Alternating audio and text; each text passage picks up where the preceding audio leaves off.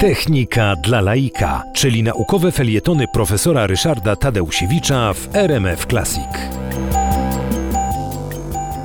Zasługi Polaków przy e, badaniu e, biologii, przyrody, ale przede wszystkim geologii e, Syberii były ogromne, zwłaszcza, że tam wcześniej wykształconych ludzi nie wysyłano, a zesłańcy właśnie związani z działalnością w powstaniu styczniowym, przypomnę, 1863 rok, no, stworzyli fundament wiedzy o, o tym wielkim i bardzo tajemniczym wcześniej kraju. Jan Czerski, geolog, został schwytany jako powstaniec, został włączony do karnej e, kompanii wojska i z tą kompanią wojska został wysłany do Omska. E, pisał wtedy już od razu naukowe publikacje, e, bo badał geologicznie okolice tego Omska, ale wszystkie odrzucano, bo jego autorem był zesłanie z więzień, wobec tego żaden porządny, że tak powiem, instytut naukowy nie chciał się tym zajmować. Bano się tego po prostu.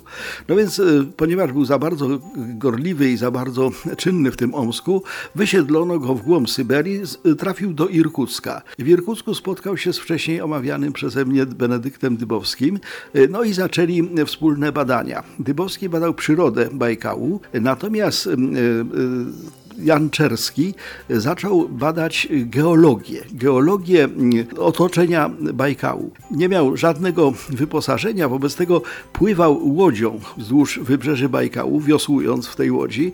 Przepłynął w ten sposób 1800 kilometrów, wręcz niewiarygodne, że tak wielką e, drogę był w stanie pokonać. No i pobierał próbki geologiczne. Z tym, że pobieranie z tych próbek geologicznych było związane z kłopotami, e, ponieważ mm, e, Jan Czerski miał chore serce, był słaby a trzeba było pobierać próbki na różnej wysokości, żeby uwarstwienie skał badać. W związku z tym pomagała mu w tym żona, Mafra, niewykształcona kobieta, ale bardzo zręczna i się wspinała, więc ona wobec tego wspinała się na te, na te skały, na te, na te przepaście, przynosiła swojemu mężowi y, te próbki skalne, a on na tej podstawie tworzył mapę geologiczną. I właściwie pierwszy taki tak zwany równoleżnikowy przekrój geologiczny Syberii powstał w 1892 roku y, no właśnie z, z pracy y, Jana Czerskiego. Doceniono tą jego pracę, oczywiście po jego śmierci. Duży łańcuch górski na Syberii do dzisiaj nazywa się Górami Czerskiego, natomiast sam